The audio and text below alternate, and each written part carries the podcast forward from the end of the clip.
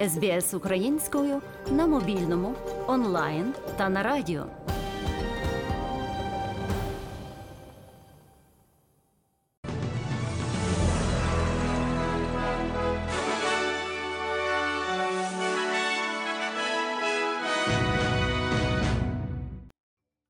Ще 116 українців звільнені з російського полону. Це воїни, моряки, рятувальники, національні гвардійці, прикордонники, територіальні оборонівці. Загалом від 24 лютого вдалося повернути додому вже 1762 українців і українок з російського полону. Про це у своєму щоденному зверненні повідомив президент України Володимир Зеленський. Ми незмінно працюємо для того, щоб повернути додому усіх наших людей, які утримуються в російській неволі. Я щасливий щоразу, коли це вдається. Це відображає головний сенс того, що ми робимо: відновлюємо і захищаємо нормальність життя для наших людей у вільній країні.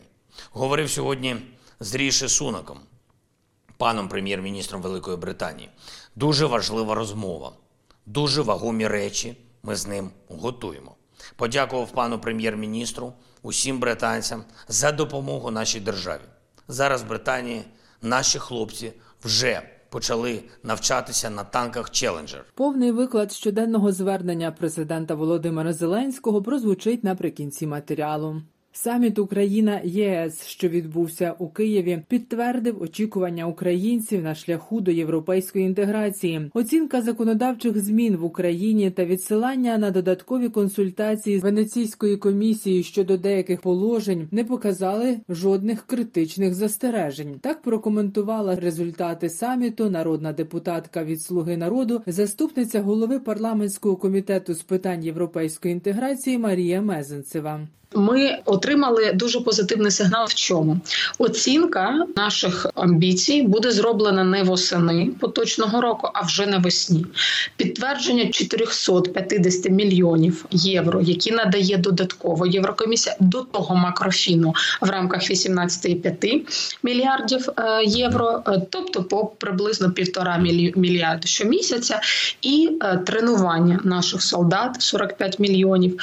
Конкретна військова техніка, а це були і кулуарні перемовини з виробниками військової техніки безпосередньо, і німецькі представники. Це дуже серйозні підсумкові речі, які є на папері, але й за лаштунками залишається про що поговорити. Головний результат саміту документ, який чітко фіксує, що Україна буде в Європейському Союзі. Те, що ми отримаємо проміжний звіт ЄС щодо оцінки результатів навесні, а не восени, теж дуже позитивний сигнал, але серйозний виклик, каже народний депутат від партії голос Ярослав Юрчишин. За його словами, Україна взяла амбітний план узгодити українське законодавство з європейським не після набуття членства, а у процесі. Тому роботи дуже багато. На жаль, я не можу сказати, що ми, хоча б один з цих пунктів, виконали так, що до нас більше запитань не буде.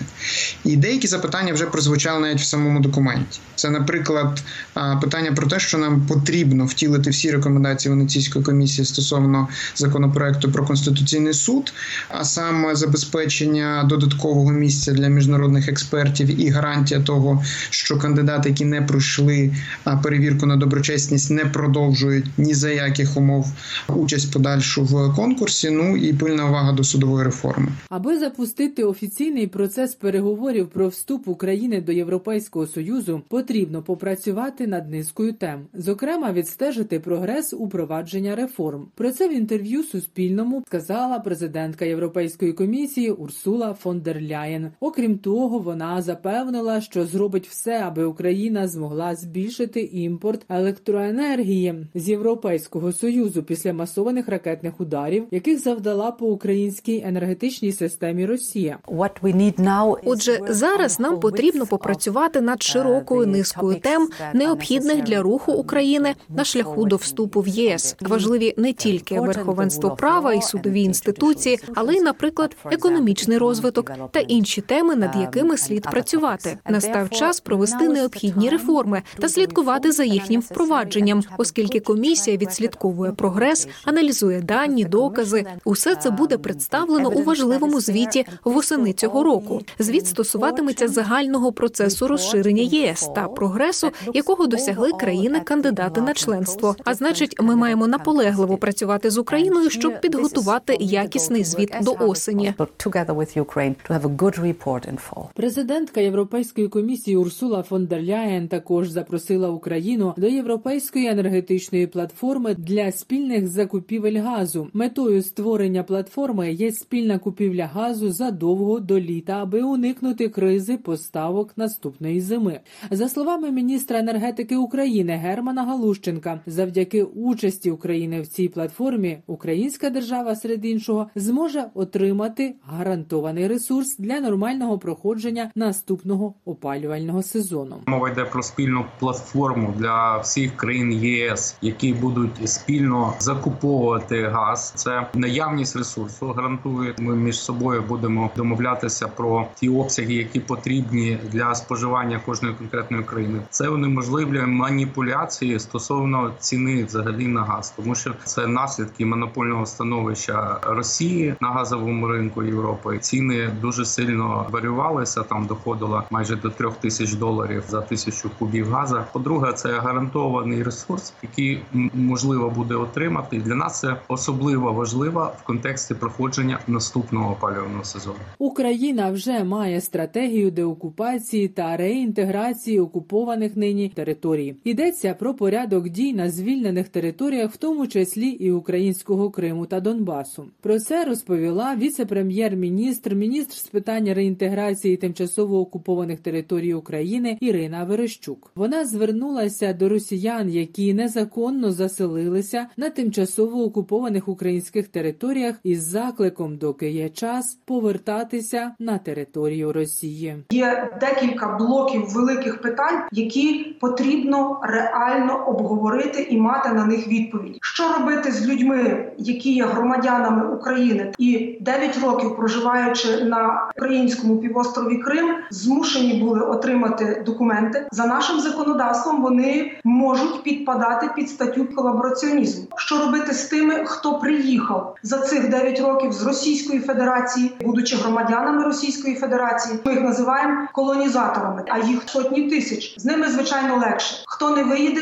той буде відповідати. Ми вже їм пропонуємо збирати свої, що вони там мають, їхати на територію Російської Федерації. До кінця березня Путін поставив завдання своєму війську захопити Запоріжжя. Таку думку висловив радник мера міста Маріуполя Петро Андрющенко. Нагадаю, Маріуполь окуповано російською армією. Петро Андрющенко перебуває на підконтрольній Україні території, при цьому отримує інформацію від місцевих мешканців. І за його словами, окупанти завезли до 20 танків у села на північ від Маріуполя та розповідають місцевим, що отримали наказ протягом місяця взяти Вугледар та Запоріжжя. Російська армія не припиняє обстрілювати населені пункти на цьому напрямку. Аналітики також говорять про те, що одним з можливих напрямків масованого російського наступу, який прогнозують на кінець лютого, може стати Запоріжжя. Говорить начальник об'єднаного прес-центру сил оборони Таврійського напрямку Олексій Дмитрашківський. У нас більш вигідна позиція, так як наші війська знаходяться дещо вище ворога, і знищувати його буде простіше, але це за наявності озброєння, яке дасть нам можливість влучати і вражати ворога на відстані 150 кілометрів. Ворог веде підготовку, він там укріплюється, але стратегічно ми маємо висоту над ним. Ми зможемо вражати склади з боєприпасами, бити по логістичним складам ворога по техніці, там де скупчені резерви. Це дуже пригнітить ворога і не дасть можливості йому просуватися, навіть думати про пересування вперед. Росія збільшила кількість ракетоносіїв у Чорному морі. Зокрема, серед десяти кораблів є два носії ракет калібр. Загальний залп ракет може становити до 16 одиниць. На тлі активізації розвідувальних російських безпілотників проглядається підготовка до ракетних ударів. Не виключена і масована ракетна атака із застосуванням авіації з боку Росії,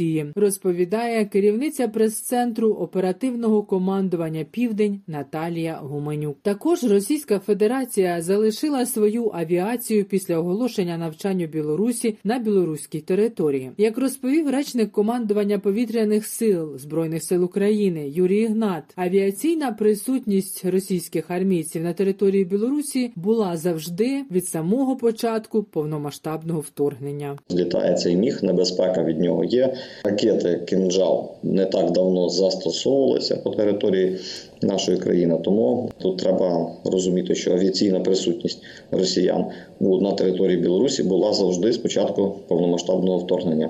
Те, що вони проводили там навчання в певній кількості авіаційних підрозділів і вирішили залишити їх там, зрештою нічого не змінює. Вони можуть це зробити в будь-який момент, передислокувати на один із 40 аеродромів, які вони використовують для атак проти України. Потрібно бути готовими завжди, тому що стратегічній авіації теж не проблема злетіти за годину, півтори-дві там і завдати ударів. Отже, Україна вимушена очікувати все нових російських смертоносних ударів. На цьому фоні представники української держави продовжують роботу з міжнародним олімпійським комітетом, а також з національними комітетами та урядами країн, аби не допустити до участі в Олімпіаді 2024 року російських та білоруських спортсменів. Міністр молоді та спорту України Вадим Гудсайд заявив, що поки в українській державі триває війна, країни-агресорки не можна допускати до змагань у будь-якому статусі, навіть під нейтральним прапором. Прийняли рішення звернутися до міжнародного олімпійського комітету, президента міжнародного олімпійського комітету Томаса Баха, членів виконкому, до всіх міжнародних федерацій зі всіх видів спорту, до президентів національних олімпійських комітетів інших країн. Поки триває війна, поки бомблять нашу батьківщину, ми не можемо бачити їх, коли гинуть українці, наші жінки, діти. 344 спортивних об'єкта вже зруйновано. 220 наших спортсменів вже загиблих. Ми не можемо мати компроміси стосовно допуску російських і білоруських спортсменів. Не можна демотивувати українських спортсменів та бойкотувати олімпіаду. Треба зробити все, щоб не допустити російських і білоруських спортсменів на ігри. Переконана українська легкоатлетка, чемпіонка світу, бронзова призерка Олімпійських ігор Ольга Саладуха. Вона наголосила, що практично всі російські олімпійці або мають військові звання, або є радниками Путіна, і вони апріорі не можуть виступати під нейтральним прапором. Що саме цікаво, багато є роликів, навіть де є олімпійські чемпіонки, такі як е, Софія Велика, Анна Чичерова, які були в Сирії і підтримували збройний конфлікт, який там був. Тобто, це взагалі в відкритому доступі є. Ми в комісії атлетів бачили ці ролики. Хочемо звертатись до комісії атлетів міжнародного олімпійського комітету, тому що там є теж лобі, та ж Олена Сімбаєва, яка просуває якраз вони. Вони зверталися до ООН якраз тим, що тиснуть на спортсменів, які просто не винні. Дворазовий олімпійський чемпіон, бронзовий призер Олімпійських ігор, тренер Юрій Чебан каже, що Україні слід серйозно і наполегливо працювати з міжнародними федераціями, де свої інтереси потужно лобіює Росія. Тими листами, якими ми звертаємось, ми підкріплюємо нашу позицію, але на жаль, ми не розвертаємо детального питання. Я пропоную запрошувати всіх представників офіційних ноків і федерацій на нашу землю, на нашу країну і показувати їм ті місця, де вони можуть змінити свою думку і виступити проти появлення російських спортсменів на міжнародній арені. Нагадаю, 25 січня виконавчий комітет міжнародного олімпійського комітету оприлюднив на своєму сайті заяву, у якій закликав дозволити російським і білоруським спортсменам, які не підтримують війну в Україні, брати участь в Олімпіаді 2024 року в Парижі під нейтральним прапором. Проти цього вже офіційно виступили представники країн Балтії та Польща. Міністр спорту і туризму Польщі Каміль Бортничук заявив, що якщо країни-агресори будуть допущені до Олімпійських ігор, змагання бойкотуватимуть близько 40 країн, серед яких Сполучені Штати Америки, Велика Британія, Канада, Австралія, Японія та Південна Корея. Рішення про створення відповідної коаліції ухвалюватимуть 10 лютого. Далі прозвучить повний виклад щоденного звернення президента України Володимира Зеленського. Бажаю здоров'я, шановні українці. Сьогодні маємо добру новину. Ще 116 українців звільнені звільнені з російського полону. Із них 114 рядові та сержанти, двоє офіцери, воїни нашої армії, Національної гвардії, тероборони, ВМС, прикордонники, ДСНС. Ми незмінно працюємо для того, щоб повернути додому усіх наших людей, які утримуються в російській неволі. Я щасливий щоразу, коли це вдається. Я дякую усій нашій команді, яка забезпечує обміни усьому координаційному штабу ГУР, Буданову, Усову, Єрмаку, Клименко, Малюку, Лубінцю. Я дякую кожному, дякую усім, хто допомагав. Звичайно, варто згадати Дениса Монастирського. Цей обмін готувався ще за його участі, і його загибель дійсно велика втрата для нашої держави. Загалом від 24 лютого нашій команді вдалося повернути вже 1762 українців і українок з російського полону. Я дякую також усім, хто задіяний в допомозі цим нашим людям після їхнього повернення, усім, хто лікує, відновлює документи, допомагає вирішити проблемні питання для звільнених з полону. Це відображає головний сенс того, що ми робимо: відновлюємо і захищаємо нормальність життя для наших людей у вільній країні. Говорив сьогодні з Ріші Сунаком, паном прем'єр-міністром Великої Британії. Дуже важлива розмова, дуже вагомі речі ми з ним готуємо. Подякував пану прем'єр-міністру, усім британцям за допомогу нашій державі. Зараз в Британії наші хлопці вже почали навчатися на танках Челенджер. Це хороша машина і буде серйозна річ на полі бою. Разом з нашими партнерами щодня робимо все, щоб наші воїни мали достатню силу для захисту від держави-терориста. Обговорили також інші перспективні речі, які можуть зміцнити нашу оборону. Окремо торкнулося питання загрози міжнародному олімпійському руху, яка виникла через слабкість міжнародної спортивної бюрократії, через тих, хто намагається фактично дозволити Росії пропагандистське використання спорту. Я радий, що у світі чують нашу позицію про те, що олімпійські принципи мають бути однозначно захищені від держави-терориста. Сьогодні ж я підписав відповідні документи, щоб зробити черговий крок для захисту та очищення нашої держави від тих, хто на стороні агресора. Є подання від Служби безпеки щодо осіб, у яких зафіксована наявність російського громадянства. Завтра ж буде зроблений ще один юридичний крок на виконання санкційних рішень РНБО. І ми працюємо для того, щоб синхронізувати наші санкційні рішення з юрисдикціями партнерів. Вороги вільного світу не мають права користуватись вільним світом заради своїх інтересів. Ще одне. За 346 днів такої війни мені часто доводилося говорити, що ситуація на фронті жорстка і що ситуація стає жорсткіше. Зараз знов такий час час, коли окупант кидає все більше і більше своїх сил на те, щоб зламати наш захист. Зараз дуже важко у Бахмуті, у Вогледарі, на Лиманському та інших напрямках. Але зараз, як і кожного дня, із цих 346 стійкість наших воїнів вирішує все. Наша стійкість. Не якісь там намагання і плани Росії, а хоробрість і рішучість наших бійців, результативність і швидкість усіх, хто забезпечує та допомагає забезпечити наші сили оборони, уважність і переконливість усіх, хто захищає міжнародні позиції України, міцність і єдність нашого народу, усіх, хто працює заради нашої перемоги, і усіх, хто підтримує наших героїв і українську державу, зберегти усі елементи нашої стійкості це гарантувати перемогу.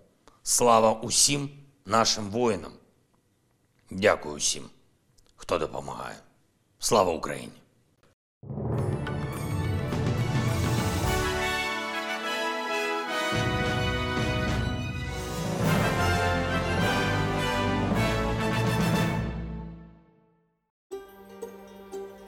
СБС українською ділиться історіями далі на сторінці Фейсбуку.